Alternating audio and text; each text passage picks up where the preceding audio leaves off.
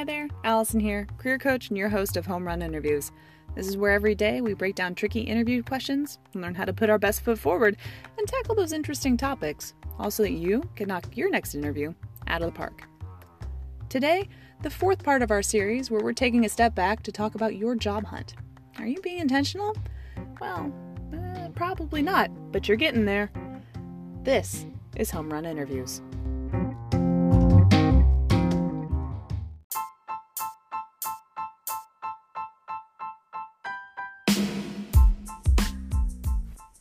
Okay, so your resume is created.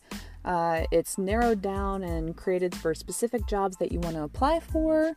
Uh, you've gussied up your LinkedIn and you understand the power behind it and how to utilize it, so you're ready to get searching, right?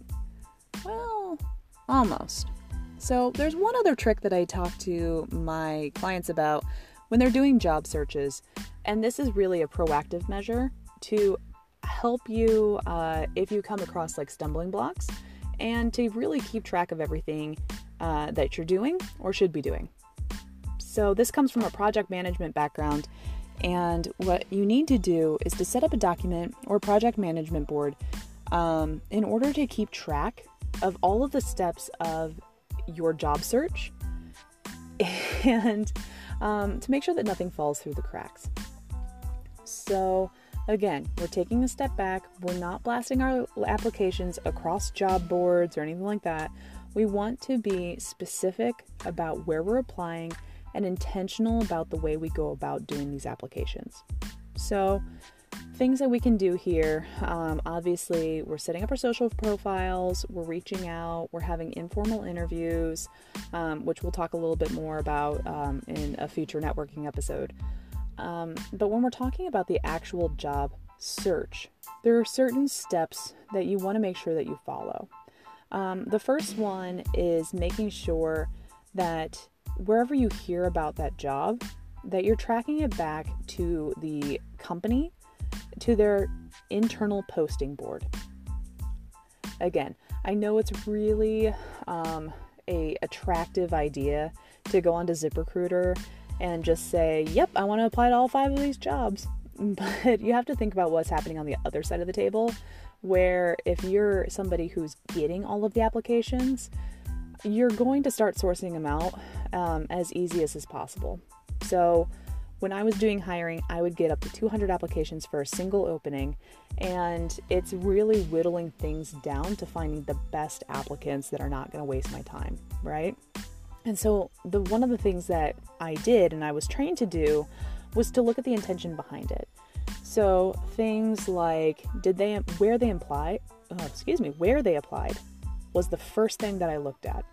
Because if they applied on ZipRecruiter or Indeed uh, or Monster.com, even if that's still around, a lot of people do that. They save their resume and they shoot it off. Uh, those profiles are incomplete, they're inconsistent, they're usually not even relevant to the opening, so I didn't focus on those as much as the ones that actually took the time to go back to our website to see if that listing was still open for that job and then applied. Also, more than that, I made sure that I was always interviewing anybody who was an internal applicant or anything anybody that I went out and sourced because I thought that their skills were a good match for our position. So, internal applicants, people I sourced, people applied on our website, that was usually it for people that I actually brought in for interviews.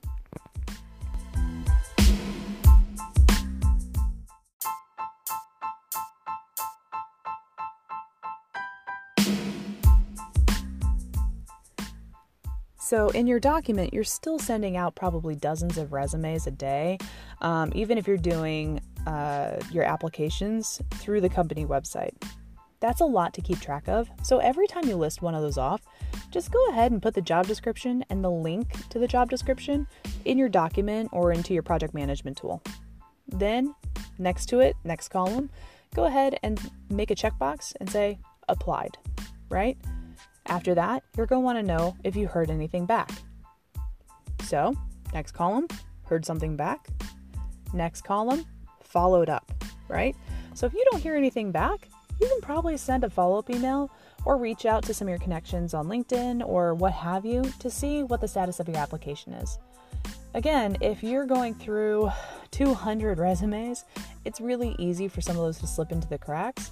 And also, if I don't remember you when I looked at your resume, I'm to look again because somebody's asking me to take a look. So, we're going to go ahead and see if you followed up. Now, there's usually rejection, right?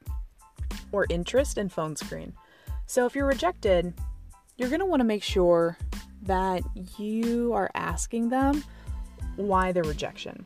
Now, a lot of times in these early stages, it, you're just going to get an automatic rejection that says, hey, thanks for your interest, but no thanks, right? That's okay. At least it's closure. Um, it's probably a do not reply email, so if you send something, it's just going to bounce. But if it's somebody who actually it's coming from a human and a human email address, like name at company name, uh, you know, it's one of those things that you can say, "Hey, thanks for uh, thanks for letting me know. I appreciate the closure. Um, can you tell me why you decided to pass?" Now, more than likely, they're not going to take the time to respond, but you might get a nice person uh, that says, "Oh, you know what? It's because of this, or it's because I've seen these other types of candidates that maybe are a little bit stronger than you." Thank them for that, and also go ahead and take that and put it in your personal inventory so that you can take the chance to improve next time that you apply. Um, I can guarantee you that 99% of candidates don't do this. They don't take the opportunity and their perceived failures as an opportunity to grow. So, make that as a column on your project management sheet for yourself to go ahead and try to figure out why you're rejected. Now, let's talk about the other side of the coin where you're brought in for an interview. Great, interview. Scheduled, interview happened, thank you note sent, callback interview, or failure, right? Those are the outcomes. And so you're going to go ahead and put the dates that it's scheduled. Make sure that that's in your calendar. Make sure that everything's aligned, uh, that you know if you're going on a Zoom call or a phone call or what have you, and who you're going to interview with. And also, might as well put another thing in there of research, right?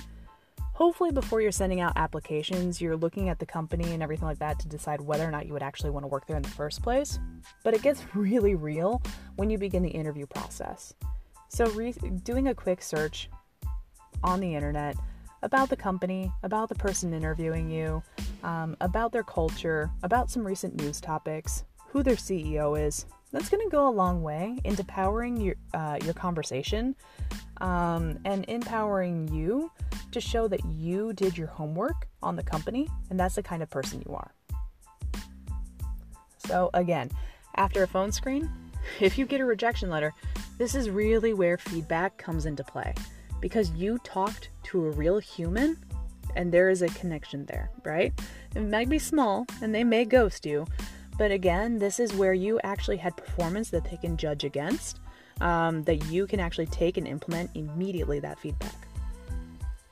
So I want you to do the same thing for a second interview, a third interview, etc., etc., all the way until you got a job.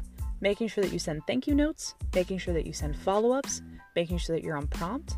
But this way, it's really helping you over time stay on top of your stuff um, so that nothing slips through the cracks on your end. And also, if you see that your candidacy only gets to a certain portion and then drops off, you can really start to dig in and try to figure out what's going on there.